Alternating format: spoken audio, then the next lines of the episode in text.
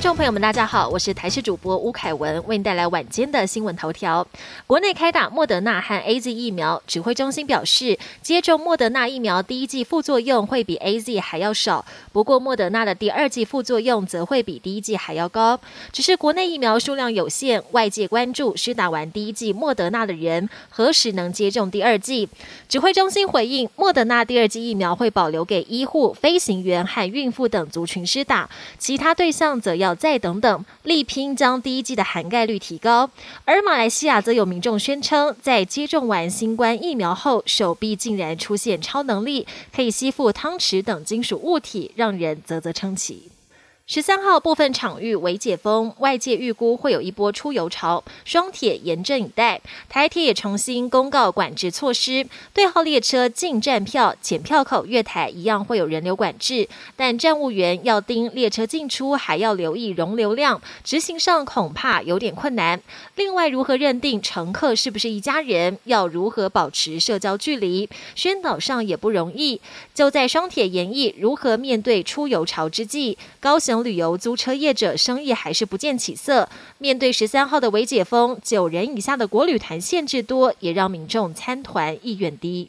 永林基金会跟台积电采购 BNT 疫苗有谱了吗？网络上流传一则中国官媒新华社的报道，内容说上海复星医药已经跟台积电及永林正式签约。对此，永林与台积电都发声明表示，正在进行法定程序，有进一步消息才会对外公告。指挥官陈时中则表示，太多揣测无助于签约进行。不过，依据药厂现有三期临床实验，十二到十八岁族群只能是。打 BNT 疫苗，陈时中也透露会保留给学生接种。国际焦点：中国西川巴中市连日降下暴雨，滂沱大雨引发洪水，不止当地市区街道成了河道，大坝附近的几艘船只跟快艇坠落下游落差至少三层楼高的湍急瀑布当中，瞬间被大水吞噬，如同灾难电影场景，触目惊心。美国佛州的滨海公寓倒塌，救援行动超过两周，死亡人数也上升到八十六人，还有四十三人仍然下落不明。眼看住户生还的希望越来越渺茫，家属的心情越来越沉重。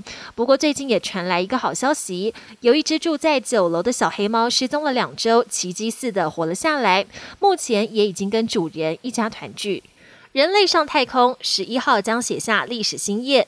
英国维珍航空的创办人布兰森周日将在美国新墨西哥州的太空港搭乘他集团旗下维珍银河的太空船发射升空，跟五名太空人一起展开太空旅程。一旦顺利成行，布兰森将成为有史以来第一个上太空的亿万富豪。本节新闻由台视新闻制作，感谢您的收听。更多内容请锁定台视各节新闻与台视新闻 YouTube 频道。